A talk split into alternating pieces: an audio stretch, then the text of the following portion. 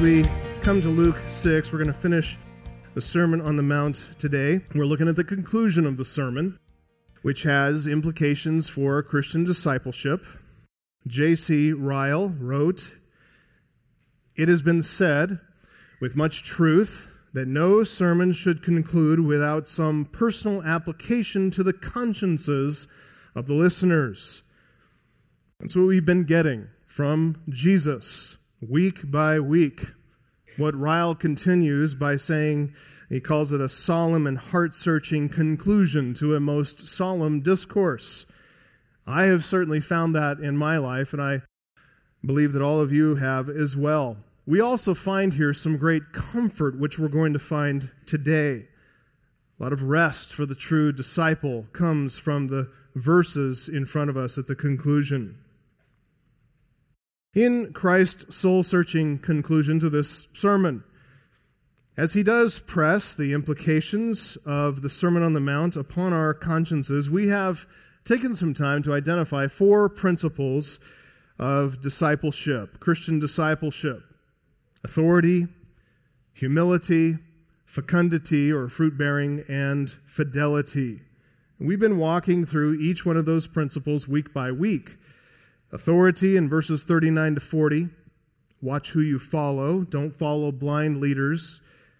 Humility in verses 41 to 42. Make sure you can see clearly so that you can see who you're following and who's following you. Fecundity in verses 43 to 45, which speaks to the necessity of fruit bearing, the principle of life that is found in all God's work. Whether in a teacher you're following, you ought to see fruit born, or your own life. Finally, for today, the word fidelity. That's verses 46 to 49, the final part of the sermon. And that is what Jesus' conclusion is all about. He's taking the principles of his sermon and he's pressing them on us, demanding obedience, pressing home the implications on our consciences so that we would conform to his image, to his truth. We want to look at those verses. I know I just read some of that, but want to read it again and in the context of the entirety of the conclusion. So let's just look at the conclusion starting in verse 39, where it says, Luke says, He also told them a parable, and then it continues. Can a blind man lead a blind man? Will they not both fall into a pit? A disciple is not above his teacher, but everyone, when he is fully trained, will be like his teacher. Why do you see the speck that is in your brother's eye, but do not notice the log that is in your own eye? How can you say to your brother, Brother, let me take out the speck that is in your eye, when you yourself do not see the log that is in your own eye? You hypocrite.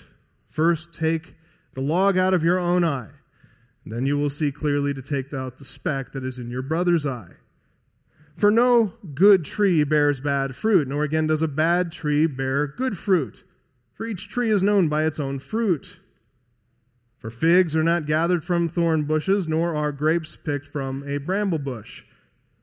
The good person out of the good treasure of his heart produces good, and the evil person out of his evil treasure produces evil, for out of the abundance of the heart his mouth speaks. Why do you call me Lord, Lord, and not do what I tell you? Everyone who comes to me and hears my words and does them, I will show you what he is like. He's like a man building a house who dug deep and laid the foundation on the rock, and when a flood arose, the stream broke against that house and could not shake it because it had been well built. But the one who hears and does not do them is like a man who built a house on the ground without a foundation. When the stream broke against it, Immediately it fell, and the ruin of that house was great. So, those are the principles authority, humility, fecundity, and today, fidelity, the principle of fidelity. And that's at the heart of Jesus' fundamental concern in the question he asks there in verse 46. Why do you, why do you profess to follow my authority? But you're not faithful to me, is really what he's saying. His concern there is a concern about fidelity. The word fidelity is synonymous with faithfulness. That's what this is all about, this section here at the end faithfulness to Jesus Christ, faithfulness to the very end. That is foundational in this issue of Christian discipleship. It's absolutely critical. I looked up the word fidelity. In my copy of Roget's Thesaurus, every pastor should have a copy of Roget's Thesaurus, and as I read the entry, I found the synonyms of fidelity are really quite useful in helping us to better understand Christian discipleship. Let me read this brief entry to you. And as I read, just think about your own relationship with the Savior. Think about your week. Think about your priorities, your interests, the way you spend your time. And think about your fidelity to Him. Fidelity, entry in Roget's Thesaurus, is synonymous with faithfulness or devotion to a person, a cause, obligations, or duties. Fidelity is allegiance, constancy, faithfulness, fealty, loyalty, steadfastness. I like that devotion to a person. That's the very essence of Christian discipleship, isn't it? Allegiance, constancy, fealty, steadfast loyalty to the very end. That is what we mean by fidelity. And if we could call anything chief among Jesus' concerns for his disciples, it's that we live lives of faithful obedience to his word. Not just a general obedience, a once a week attendance at a service, but a lifestyle of obedience. A daily walk, something that is part of your moment by moment decision making, sets priorities. It's so important because this issue of obedience, because Jesus loves us. He wants us to follow his teaching for the rest of our lives. He wants no other love to be first. He wants no other use of time and priorities to come in front of him. If we examine our lives, we all have to admit that sometimes we get off track, don't we? Sometimes we find ourselves pursuing things that keep us away from obedience to Him. That ought to be an exception in our lives, not the rule. But it has become quite common in many circles of evangelical Christianity today to avoid any demand for obedience, to really mute the biblical call to holiness, to ignore passages of Scripture that demand effort, that demand striving, this is a demonic spirit, really, of antinomianism, anti nomos, anti law. It's a lawless attitude that calls Pharisees those who press the demand for obedience among Christians. That spirit may be common today. That is not biblical Christianity.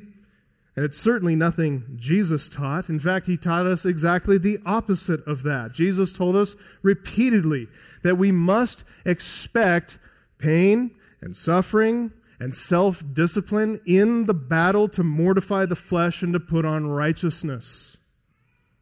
There's a very real agony in denying self, in taking up a cross, and in following Jesus Christ.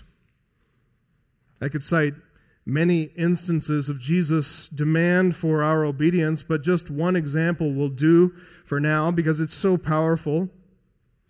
In Luke 13 24, Jesus said, Strive to enter the narrow door.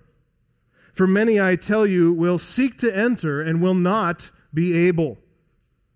The word strive, it's the verb agonizomai. That's just to get your foot in the door. It requires agony. We're to enter by the narrow gate. The narrow gate is the constricted way, the confined way, the way that you just barely squeeze in. And you can't squeeze in holding on to any your sin and your self righteousness, your loves, your pursuits, all your hobbies. You squeeze in, and there's nothing else but your soul. The gate is wide, the way is easy that leads to destruction. Those who enter by it are many. And keep in mind that wide gate, it's not the worldly secularists, it's the religious people, it's the churchgoers. That's the wide gate. Matthew 7 14, Jesus tells us the gate is narrow, the way is hard that leads to life, which is why those who find it are few. Those are not seeker friendly words coming from our Lord, are they? This is not the just add water for an instant megachurch approach to evangelism. He actually seems to be turning people away at the gate. It's interesting because he's kind of opposite of a lot of evangelistic strategies you find today and church growth strategies you find today. Because Jesus is here, he's not keeping anything in fine print. He's actually taking that fine print and he's blowing it up to 20 point font.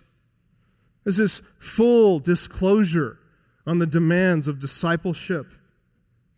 He's taken the commitment to obedience in Christian discipleship he's plastering it up, as it were, on a freeway billboard. So it's just in plain sight, plain view, so that you cannot miss it. That's why it's such a pity today that so many are missing the message because you know what else they miss? They miss the joy of Christian obedience. They miss out on the secret of the easy yoke. Jesus said to a weary people, people enslaved to their sins, Matthew 11, 28 to 30, he says, Come to me, all of you who are weary and heavy laden, and I will give you rest. Take my yoke upon you, learn from me, because he says you can trust me. I'm gentle and lowly in heart. Promise me, he says, you'll find rest for your souls, for my yoke is easy and my burden is light. Beloved, that's what faithfulness to Christ means. That's what fidelity is all about. It's about devotion to a person, this person who gave his life for us, represented in the elements of the communion table before us, his body broken, his blood shed for us, for you, and for me. And he described himself here. He very rarely drew attention to himself in some ways. He very rarely said this, but he drew attention to his character here and described himself as gentle and lowly in heart. He's a meek soul. You're going to be yoked to something in your life. Either it's the sin nature that you were born into, the enslavement of the sins that have held you captive since birth, the chain that's held by the cruel hand of the murderous devil, the evil one, or you can be set free from him. You can be set free from your sin. And you can submit yourself to a new master. You can be yoked to the loving, kind, gentle, tender authority of the meek and lowly Savior who wants to order your life for you. For all who profess Jesus as Savior and Lord, we want to know how to follow Him faithfully, how to follow Him in obedient fidelity so we can stand firm to the very end. And in these verses, verses 46 to 49, Jesus is going to teach us what fidelity means so that we can walk faithfully before Him in joy and in the security and the assurance we find in Christian obedience. So, first point for this morning, first point, number one, fidelity to Christ means personal accountability. Keep in mind that our personal accountability, yours and mine, we're not accountable to just anyone here we are personally accountable to a sovereign, to an eternal king, the king of the kingdom of God. Look at verse 46 and think about this question that Jesus asks here. In fact, imagine, this is kind of terrible to consider, but imagine if he asked you this question Why do you fill in your name? Why do you call me Lord, Lord, and not do what I tell you? I translate that in a wooden literal sense. He's asking, according to the order of the grammar, but why me are you calling Lord, Lord? And at the same time, not practicing what I'm saying. In other words, why the incongruity? Why the obvious contradiction? What gives here? That you would say one thing and do something completely different. As you consider yourselves in the crosshairs of that kind of a question, does that make you uncomfortable? It does me. Is Jesus really talking to us when he asks this question? Is he talking to his true disciples here? Or is he aiming at false professors who hide out among sincere believers? Is Jesus confronting actual false disciples who are standing on this occasion right in front of him, hearing this sermon? Or is this more like preventative language, proleptic language, where, where Jesus speaks of a future reality like tares among the wheat? As he speaks about that future reality as if it were occurring right in the present. Is this some kind of preemptive strike that kind of smokes those people out?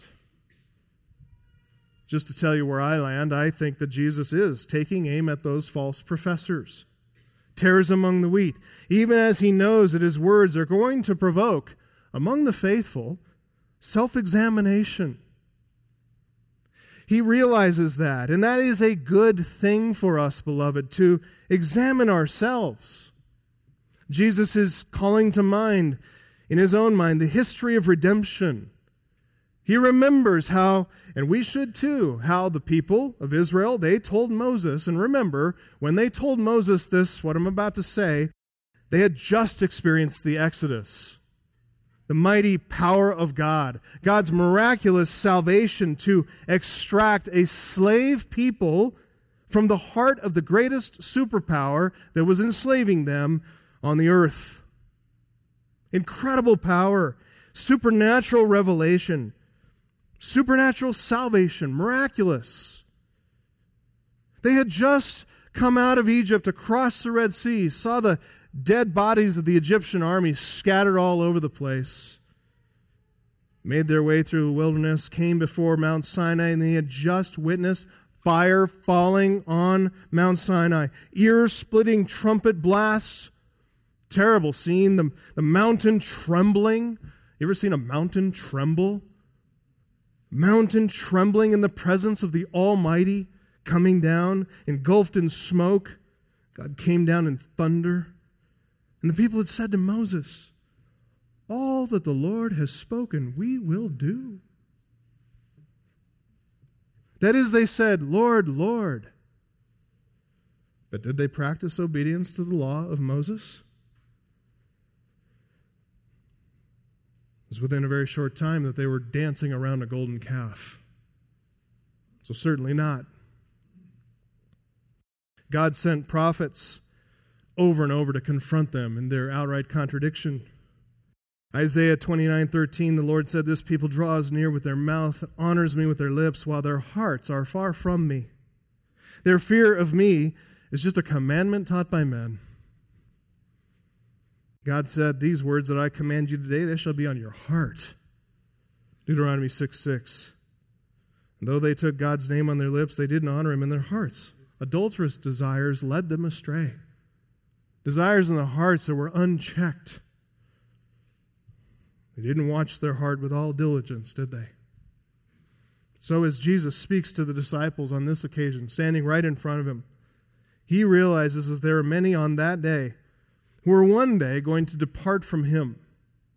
Who are one day, though they cried, Hosanna to the King, they're going to cry, Crucify him, crucify him. Let his blood be on our heads and the heads of our children.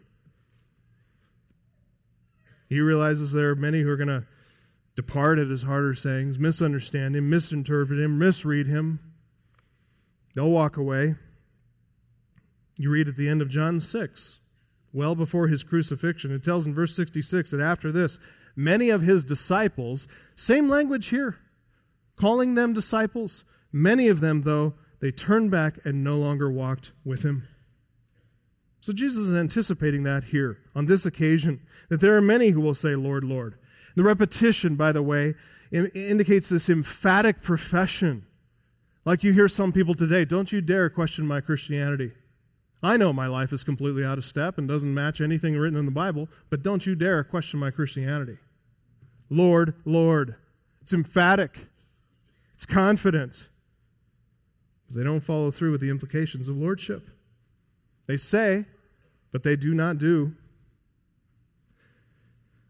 What counts to the Lord is obedience. What counts to Him is faithfulness. James, no doubt, he is reflecting on this obedience emphasis in Jesus' teaching. James wrote this, James 1 22 to 25. But be doers of the word, and not hearers only, deceiving yourselves. For if anyone is a hearer of the word and not a doer, he is like a man who looks intently at his natural face in a mirror. And he looks at himself, goes away, and at once forgets what he was like. But the one who looks into the perfect law, get this, the law of liberty, the law of freedom, fill in joy, peace, confidence, happiness in Christ, assurance the one who looks into the perfect law, the law of liberty, and perseveres in it. Being no hearer who forgets, but a doer who acts, a doer who does, he will be blessed in his doing. Look, that's what Jesus intends for all his disciples, that they be blessed in their doing. You want to see a happy Christian? It's the one who is obedient to Jesus Christ. Obedience to the Savior is pure joy for the Christian disciple. So, this question in Luke 6 46, it's first and foremost a warning to false disciples. They're going to stand one day before Jesus, before the righteous judge, who's going to judge the entire world in righteousness. And they're going to have to answer this same question, but then at that time, they're going to be looking back in time. Why did you call me Lord, Lord? and yet you did not do what I told you. You know what? At that point, it'll be too late. No opportunity for repentance on that day. So, this warning here at the beginning of his ministry is a gracious warning.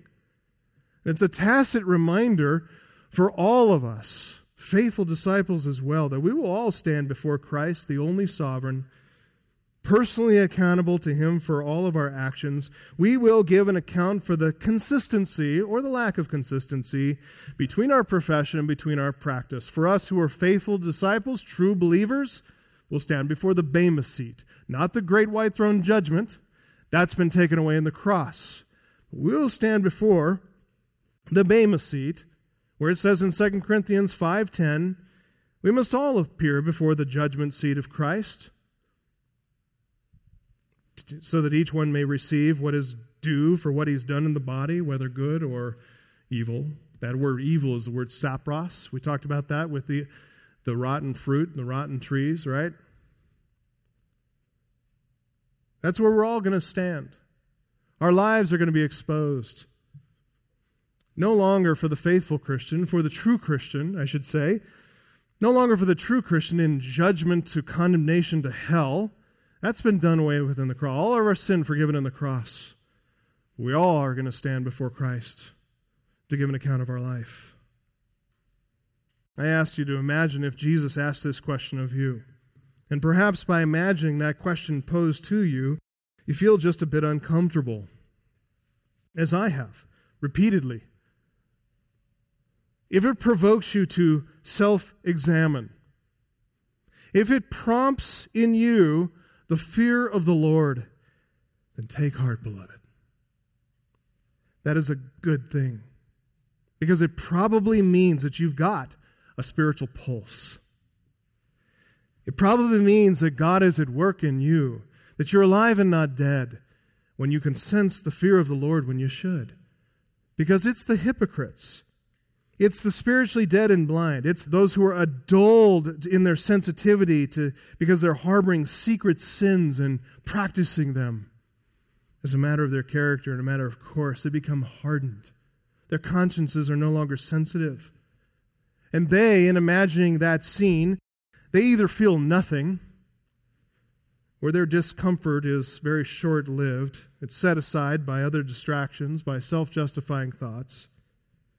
But true believers, they're tender souls. They truly do love Jesus Christ. And it pains them to think that anything in life would be out of step with Him.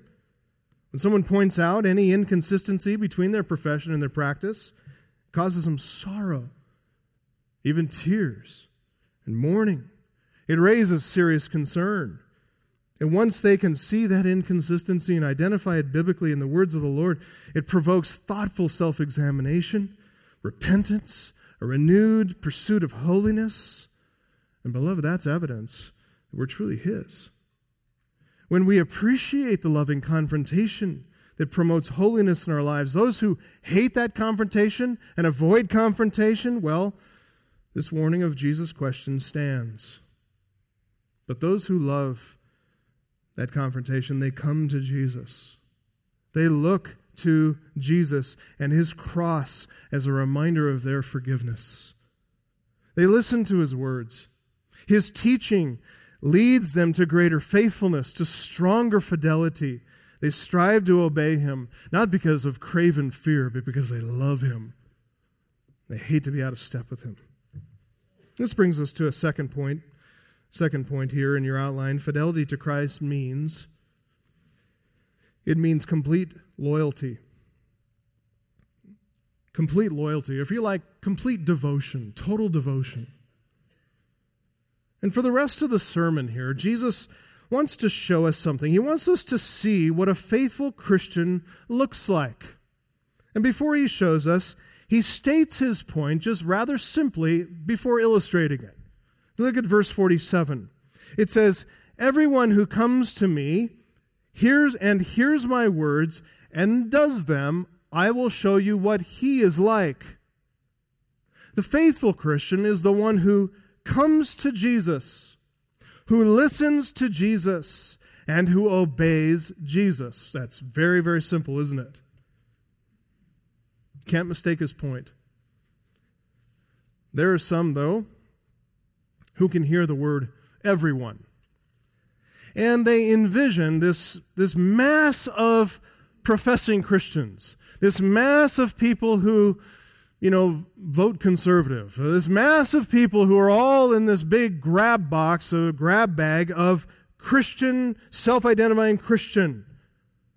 And all of them come to Jesus Many of them listen to Jesus. Some of them maybe even obey Jesus. But they're all in the same group. That's the kind of evangel- evangelicalism that I grew up with. One that made no demands for obedience, but basically taught that someone could be a Christian by naming the name of Christ. They can pray a prayer, walk down a church aisle to go forward, get saved, in Baptist circles to get baptized too, but in broader evangelical circles, even baptism was, was strongly recommended, but not even really necessary. Those people were all, if they came to Jesus, they were assumed to be Christians because they said they were Christians. And they said it very emphatically, and they said it very seriously. They had prayed the sinner's prayer deep in their heart of hearts. They invited Jesus to come into their life, and they meant at that time, they meant every word their initial excitement, their new believer's zeal, running around doing things in the church, well, those older, wiser Christians, I put wiser in air quotes, assured those younger, zealous types, oh, that'll eventually wear off. And indeed it did. Many who made eager, sincere professions early on had their come to Jesus moment. Over the years, their church attendance would start to wane and taper off. They soon stopped listening to the regular ministry of the word. Any early signs of true heart change, that is, studying Scripture, a hunger for understanding truth, zeal and obedience, all of that came to a sad end. And now, if those people attend church at all, it's usually a weak church with weak preaching by some unspiritual person who's more like a life coach or a motivational speaker. Patterns of disobedience set in, quiet self will, all of that characterizes their lives. And Jesus would have them return to verse 46 and listen to that question yet again. But some would have us believe that those people, they're just baby Christians. They're accustomed to drinking milk from a bottle, so don't press them. You know, just let them go. They'll eventually grow. Or, or worse, this unbiblical category of carnal Christian, which is created for all those people who still love their sin, but they want Jesus too because he's their ticket to heaven. What is that? You don't find that here. And I want to show you with just a couple points of grammar don't roll your eyes, but a couple points of grammar. That's an untenable position. It's not biblical. You cannot defend perpetual infancy or perpetual carnality of a true Christian from the Bible, and especially from this text here. In verse 47, the word everyone. That's not to be seen as some amorphous, nebulous group of people. There's a, like a conglomeration of the all who came to make a profession of faith, along with the many who heard Jesus, at least for a little while, and then the some or the relatively few who end up obeying him. The grammar here that's used here will not let us see the text that way. Rather, it's the, the one who comes and listens and obeys. That is the true Christian, the one who evidences lifelong loyalty and devotion to Jesus Christ as Lord. Again, just a couple of grammatical reasons to show why that must be so. First, what appears in verse 47 to be three separate verbs. So the verb come, the verb hear, the verb do, those are actually verbs, uh, verbal forms. They're called participles. And participles have both verb like qualities. So when you think verb like qualities, think action, action words. And then also noun like qualities. You remember noun from grade school, right? Person, place, or thing. Okay? So they have both those qualities. Participles do. They're kind of like Reese's peanut butter cups, right? You, oh, my chocolate got in your peanut butter. Oh, your peanut butter got in my chocolate. That's that kind of thing. Reese's participles. Great words. You see how relatable grammar can be to your everyday life? Now, when a participle, this is where it gets good. When a participle is governed by a definite article, definite article, the, indefinite article, the word a, a, an, okay? Definite article, the word the. When a participle has a the in front of it, then the noun part of the participle, the person, place, or thing, that becomes the dominant part of the participle. So here in verse 47, we're talking about not just uh, any anybody, we're talking about the person, the person who comes and hears and obeys. So that's easy. But further, when a participle is governed by a definite article, the, the word the, the verb part of it becomes something that characterizes that person. So we could translate this as the one who is characterized by coming, the one who's characterized by hearing, the one who is characterized by obeying. Got that? That wasn't so hard, right? But there's more. I feel like that guy in the commercial, but wait, there's more. There's a second grammatical reason that we can't see it as a grab bag. We can't see it as this all inclusive group. If Jesus were referring to three separate people in verse 47, that is, the ones characterized by coming, and the ones characterized by hearing, and the ones characterized by obeying, if that were three separate people, three separate kinds of people, each one of those participles would have its own definite article to indicate three separate persons. So one article per person. But get this there is only one definite article in front of all three participles. So that single article unites the three participles, brings them together, and it's a construction that Greek students call the Granville Sharp construction. And under certain circumstances, that Granville Sharp construction is a Granville Sharp rule. So these three things coming, hearing, obeying they refer to one and the same person. So, the one who comes is the one who hears, and the one who comes and hears is the one who obeys. All three together. Look back at verse 18. All those people from Judea and Jerusalem, all those people from the seacoast of Tyre and Sidon, they came, verse 18, look what it says there, to hear him, right? They came to hear him and to be healed of their diseases. They came and they heard, right? Then in verse 27, Jesus speaks to whom? All those that came are there. So now he speaks to those who hear. So all those who came to him, Jesus draws attention to those who are able to hear him. It's like he's culling the crowd. He's weeding out those who are not listening or coming for all the wrong motives. And here at the end of his sermon, Jesus puts the capstone of obedience to complete all that he said. The one who comes to comes to him, hears him, and obeys him as well. That is the holy triumvirate of Christian discipleship and what it means to be faithful. In other words, we're talking about someone who is completely loyal. Complete loyalty to Jesus Christ, total devotion. Jesus is going to say in Luke 9:23, "If anyone would come after me, let him deny himself and take up his cross daily and follow me." Same thing. That is a way of living. It's not a one-time act.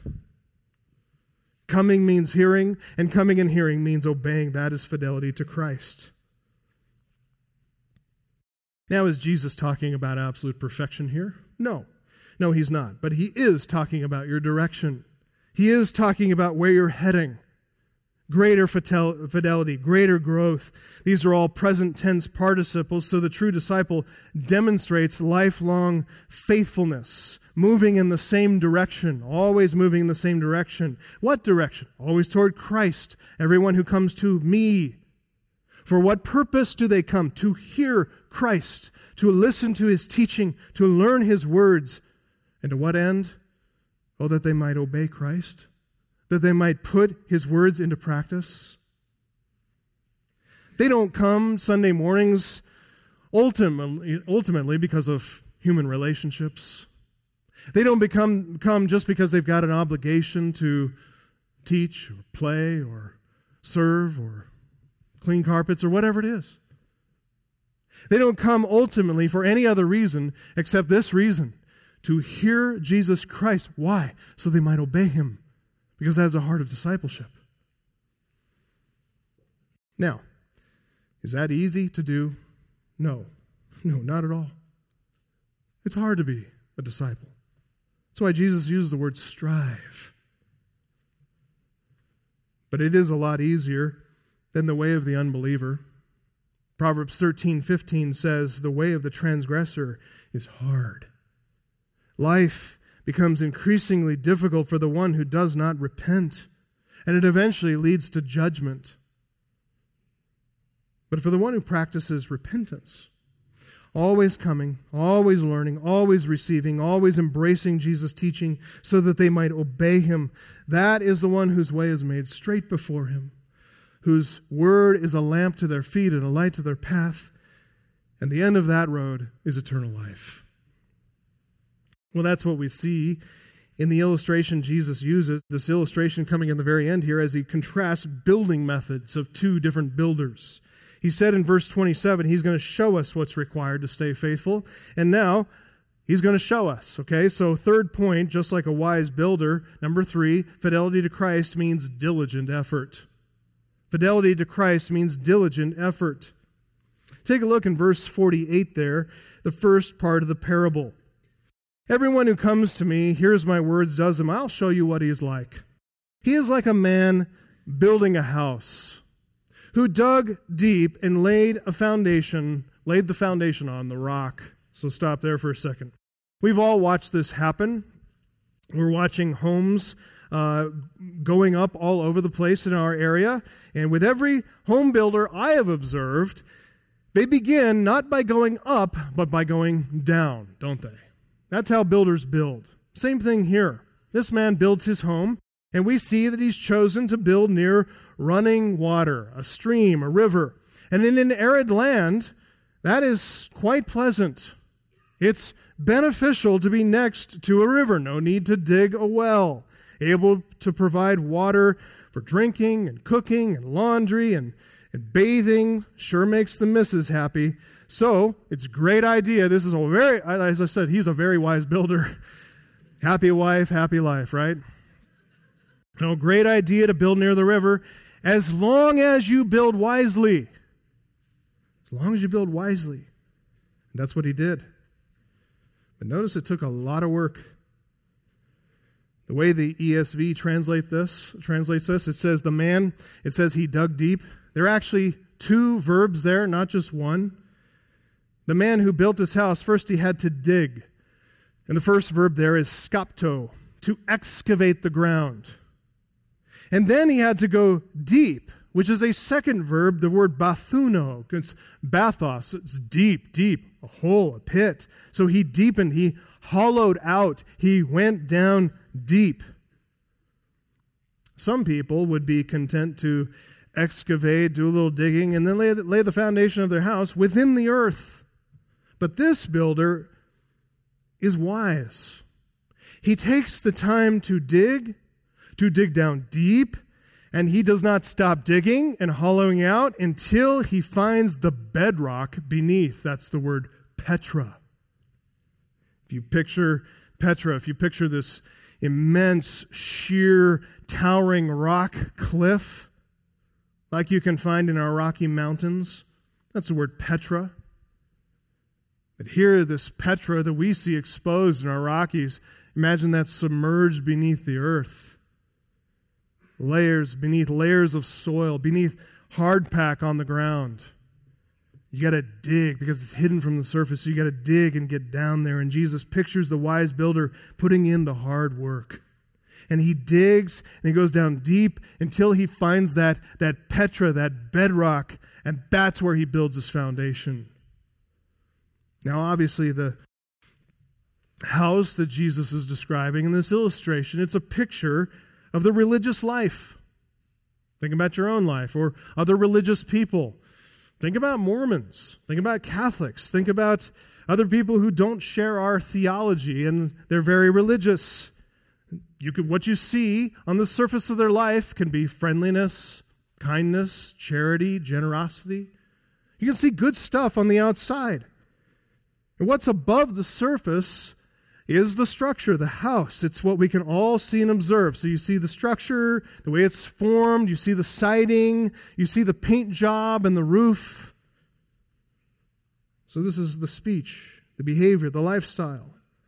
We could say in terms of verses 43 to 45, this is the fruit of the person's life, what you say, how you act. But that edifice that you can see on the outside, no matter how it looks on the outside, if it's not built on a solid foundation, it is not structurally sound, is it? Those who take great care to build their religious lives, anchoring their souls into the solid bedrock of Christ. How do you do that?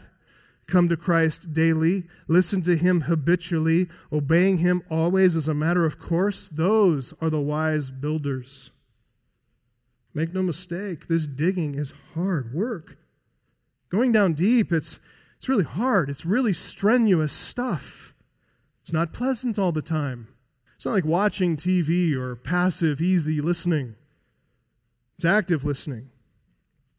It's diligent reading and study. It's setting aside some other things that you could be doing to make time, undistracted time, to give yourself to Him. So, coming to Him, listening to Him, obeying Him. It's constant watchfulness over your heart, over your life. It's prayerful meditation on the Word, on truth. It's looking after your life and doctrine closely. Not only that, but fidelity to Christ and total devotion to Him.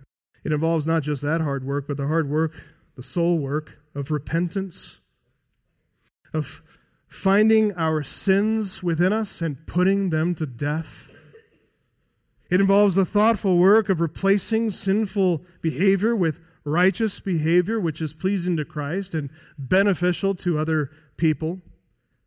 Fidelity to Christ is about putting off and putting on. It's hard work, but good work and satisfying work. Listen, if we follow what Jesus teaches us here, look again at, at verse 27 and following. This is not easy stuff. Going back to verse 27, I say to you who hear, that's us, love your enemies. Well, three words, and he's leveled us all. Love your enemies. Do good to those who hate you. Bless those who curse you. Pray for those who abuse you. To one who strikes you on the cheek, offer the other also. Are you kidding me? And from the one who takes away your cloak, don't withhold your tunic either. Give to everyone who begs from you. From one who takes away your goods, do not demand them back. And as you wish that others would do to you, you do so to them. Whoa. Look, putting those words into practice in our lives, in practical ways, I guarantee you, is going to involve a lifetime of repentance. It's going to expose your pride. It's going to expose your, your self centeredness because, frankly, you really don't want to love this way. It's not natural to you, it's not natural to any of us. This is the love that comes from God and God alone. And it confronts our self love, it confronts our self centeredness. Exposed in all this is our heart of anger. It reveals our true desires. It exposes and reveals our impatience, our tendency toward retaliation, our own self justifying thoughts and words and behavior. And dredging all that stuff up, which is inside each one of us, I guarantee you that is not fun. It's digging but unlike the builder who just digs in regular dirt, which is good, clean dirt, this is, this is nasty, filthy, sludgy dirt filled with nasty stuff. But when we dig that out, we cast it away and we replace it with what God says in His Word is true righteousness. You know what? That is joy producing. For the true believer, the pursuit of righteousness is pure joy. In fact, we can live no other way. As Peter said when all those disciples are departing from Jesus, Jesus said, You want to go away too, Peter? You guys? You want to go away too? Lord, where are we going to go? You have the words of eternal life.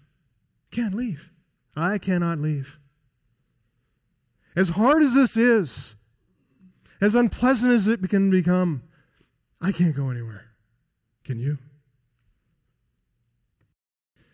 We'll find in this repentance, spade work, the digging, the digging deep, we find the satisfaction of the wise builder who knows the soundness of his building because he himself worked hard to lay that foundation. Doesn't matter that no one can see his foundation once that building has gone up.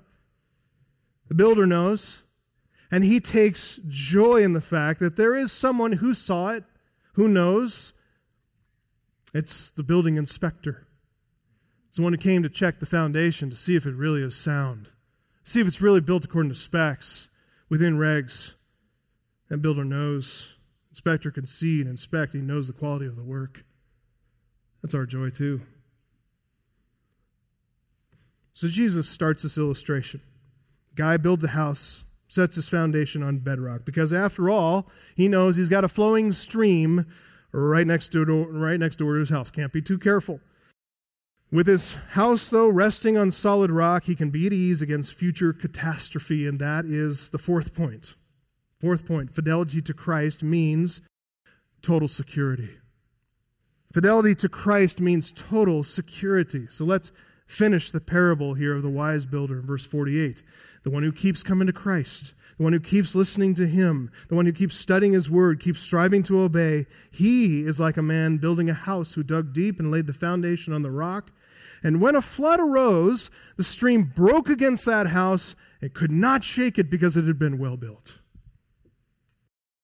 The ESV uses the word stream. And when I think of a stream, I think of a nice little babbling brook, a little trickle, you know, and I get some water out of it and I say, oh, cool, refreshing water. But in the context of a flood, that stream, whether it started out as a stream or river, it's no longer a babbling brook. Now it is a torrent. And the picture here is of floodwaters which come crashing, roaring downstream, and they hit that house with overwhelming, unstoppable power destructive energy, smashing, battering, hits the house suddenly, violently. But the man and his family, they're inside and they're unafraid. They're safe inside the house, calm, at ease, unconcerned. And they stand at the window for a little while with a cup of coffee or hot cocoa. Then they return to the kitchen table, play another round of Uno, because the Father is a wise builder. He's worked diligently to set his house on this foundation of bedrock. Again, we understand Jesus is making a spiritual analogy. He's not talking about construction industry. He's not talking about insurance for those who build in a floodplain. This is a parable. He's making an analogy to our lives. And a question comes up at this point of interpretation about the nature of the flood Jesus is talking about here. Does this refer, as we are so quick to assume, does this refer to the, the trials and the suffering that we kind of go through and face in our temporal lives, our lives here on earth? Is this the phone call that says, we've got the test results back and yes, it's, it's cancer? Is it that? Though those things could cause us to crumble, our lives are built on a solid foundation, so we stand firm. Is that the idea here? Or does Jesus have a more final, ultimate, catastrophic flood in mind? I believe, based on how Jesus has conveyed the unstoppable, overwhelming power of these floodwaters, he's talking here about a final, ultimate kind of judgment. The Old Testament is filled with flood imagery. In fact, it's got a really big flood back in Genesis chapter 6 that engulfed the entire earth. And that imagery comes through the Old Testament time and time again. Some of the prophetic language uses the same imagery, calling to mind the, the devastation of the flood like power of overwhelming divine judgment. You find that language in Jeremiah, Ezekiel, Hosea, and even at the end of the Bible in Revelation. When divine judgment falls, no one can stand against it. It's overwhelming, just like an unstoppable flood. Reminds me, I don't know if any of you saw that video footage of the, the flood, the tsunami that hit Japan in 2011. I watched some of that video footage and how the water, the incredible power of the water that just swept away diesel trucks and tankers and collapsed huge buildings completely engulfed the whole bay, swept away all structures so that nothing man made was visible, just completely scraped it clean. That's a picture of divine judgment. When the whole world is going to stand before the judgment seat, and Christ is going to sit on that great white throne, and he is going to judge and execute sentence. He's going to call the world to account. He's going to execute final divine judgment on all who have not obeyed his gospel, all whose sins against God have not been covered in the cross and forgiven.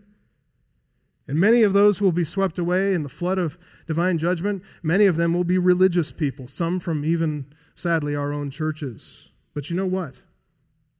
The one who's built wisely, anchored into Jesus Christ, a life of coming to Him, listening to Him, obeying His word, you know what? They have no fear that the tsunami of divine wrath will overwhelm them. Fidelity to Christ means total security. Because of the cross, all true disciples can confidently say in the language of Hebrews 13:6, "The Lord is my helper. I will not fear." And so, because the most ultimate threat is taken away, writer of the Hebrews says, lesser threats are too.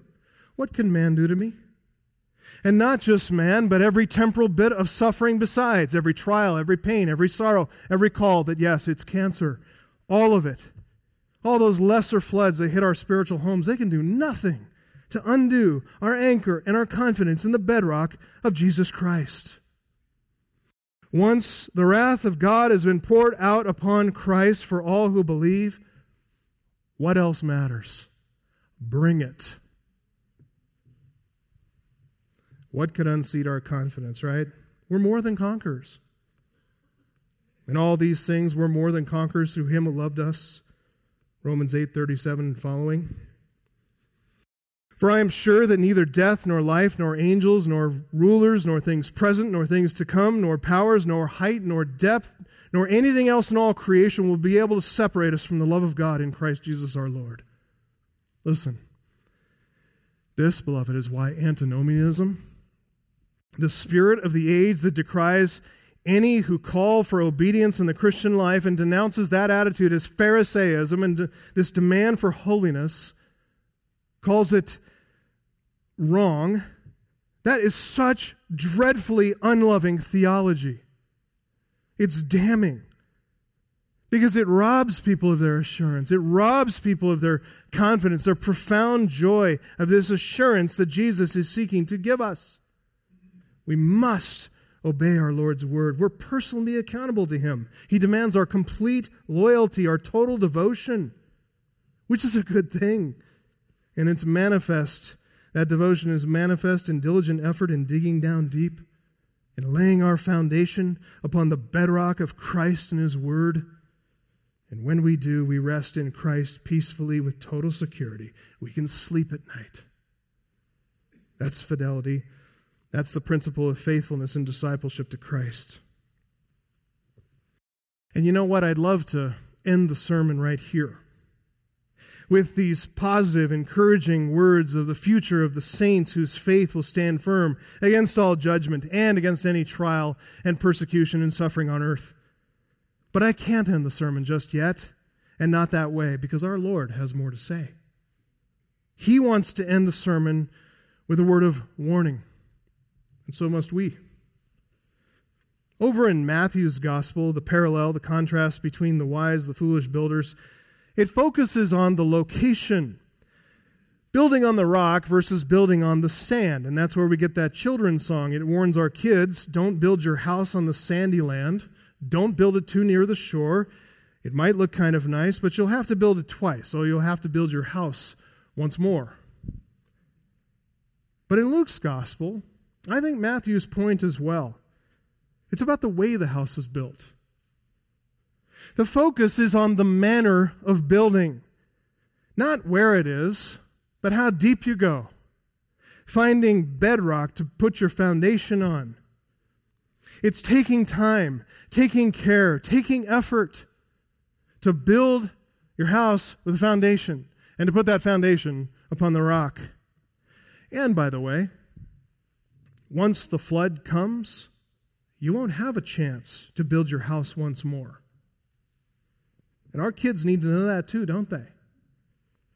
This judgment is permanent. There are no do overs.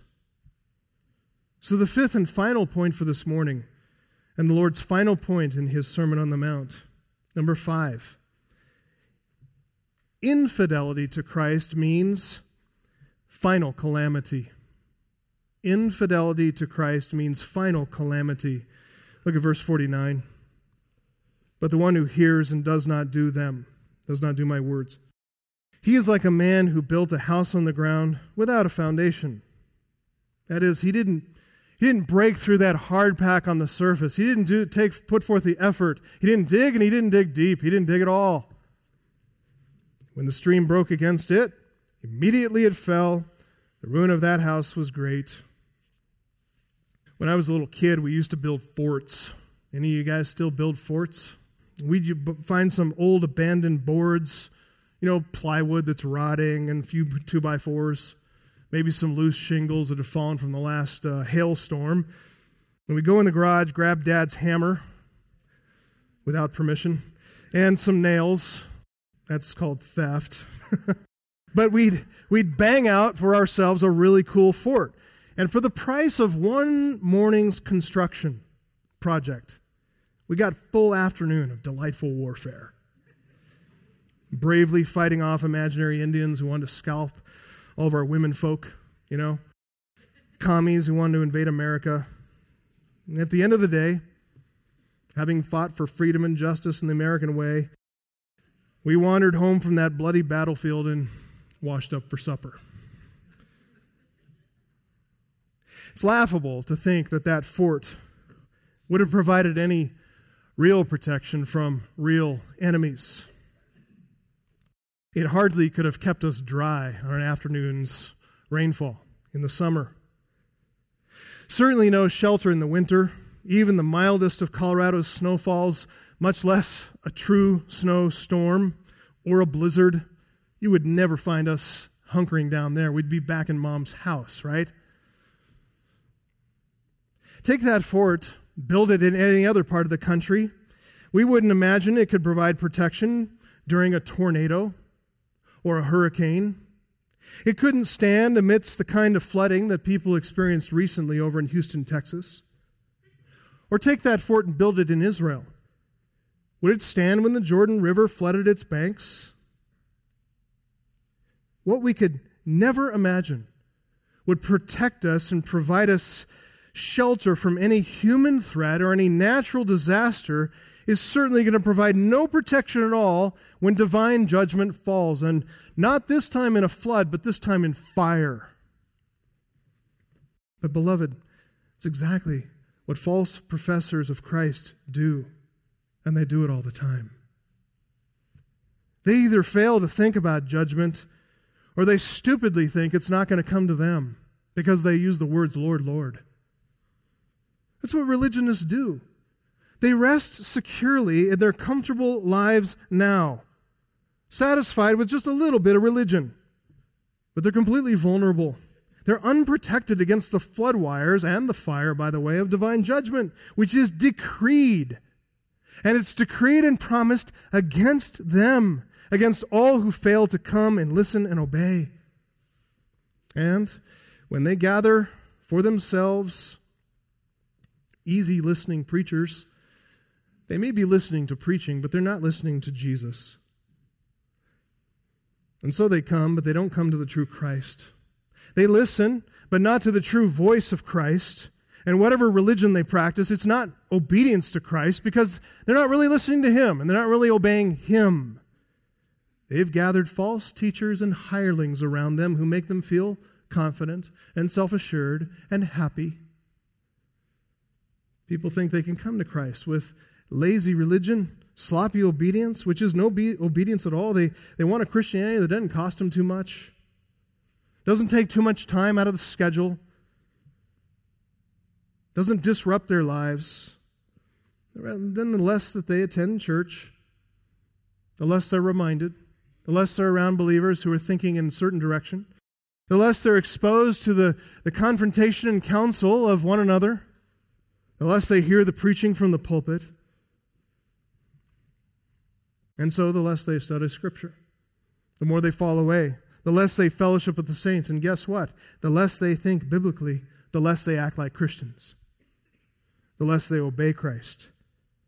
They eventually stop listening altogether. Some stop coming. They head for what's easy, what feels soft, comforting, but it's a false comfort.